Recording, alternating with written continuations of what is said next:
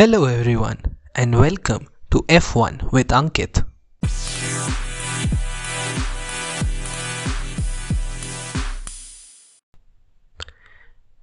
We're just about to go racing in Australia and F1 CEO Stefano Domenicali has come out with a very radical idea. The idea? We're going to stop practice sessions. well, I took it a little too far there. He's not saying he's going to stop them, but he's planning to reduce them. And that's something very interesting.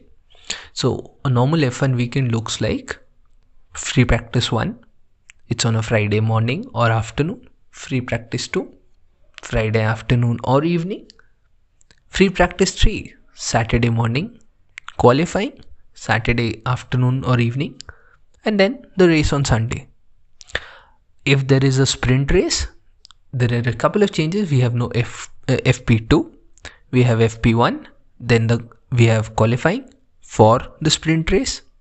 And we have fp2 on basically saturday morning. Then we have the sprint race saturday afternoon and then the main race on sunday afternoon. So right now he just stated this idea. He's not given too many details as to how this is going to happen but the idea is basically somewhere that we'll reduce the maybe one practice session maybe increase the time and do only two or maybe do just one extended practice session. There are various things various ideas which have come up. And honestly at this moment no one knows what idea is going to stick. Everyone's trying to figure out what is the best way forward. And even the drivers have some very fun takes on it. George russell who's the director of the Grand Prix Drivers Association, said there is no need for three practice sessions. It's like there are, there aren't that many practice sessions in F2 and F3. They just have one and then they go into qualifying. So might as well have that same thing for F1. Eh, he, if you would speak to other drivers also, Alpine's Pierre Gasly, or even Lando Norris, everyone feels that yes, we can do with lesser free practice time even rookie Nick de Vries, he is saying that it's not required. So, is it really not required? What exactly do people do in FP1? It's a good question to ask, I feel. So, the idea is very simple. In FP1, people test out different parts of the car, they test out different elements on the car if they brought any upgrades. And a lot of time in FP1 session is given to a reserve driver. Maybe for sponsorship, maybe for something else. So one question I, which comes to my mind is if you're going to stop FP1, how are we going to give these young drivers a chance to show their talent, f- feel a Formula One car? So it's a question. Um, they, I'm sure these people have thought of something when they're saying they're going to cut down on free practice. But yeah, this is this is one major question which I have at this moment. That what will happen to these new drivers.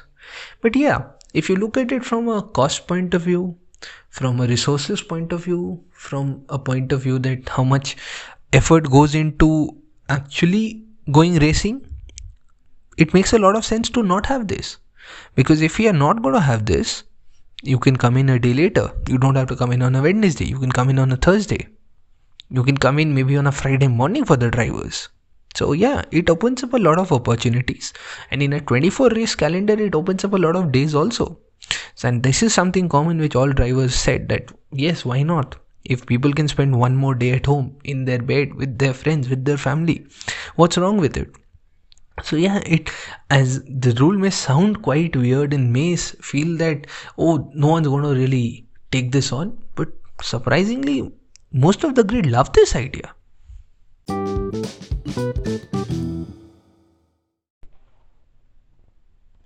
So this is quite an interesting development and I feel this is going to have a lot of questions coming up and a lot of opinions. From although I pointed out what the good points are uh, are all the brands going to be happy? They pay so much for F1 sponsorship and they're going to be happy to have their cars visible for lesser time. And with cars visible obviously the brands are going to be visible for a lesser time. Also for the fans it's like one less session. We already pay so much for these tickets. Would we like one less session? And if ticket prices are say reduced for this how are all these races going to recover their money? Not all of them are government sponsored. A lot of them are just sponsored just surviving because we have people who are ready to put their money in and actually come for these races. So yes although i feel it has a number of good points there are a number of things which i feel are still not clear which could go wrong which should and i am assuming f1 will check before it actually goes ahead with this idea. But yes as a concept i like it. I have lesser practice drivers make more mistakes in qualifying. We have a mixed up grid mixed up races. You actually see people fighting to pass each other and not just zooming past drs why not? The idea seems amazing. I would love to actually see this happen once. And we can then maybe take our decisions after that. Never know they might just test it this year to see if it's a feasible idea. And maybe this if this turns out to be a feasible idea get ready to have f1 cars on the track for a lesser time but maybe have more fun. Thank you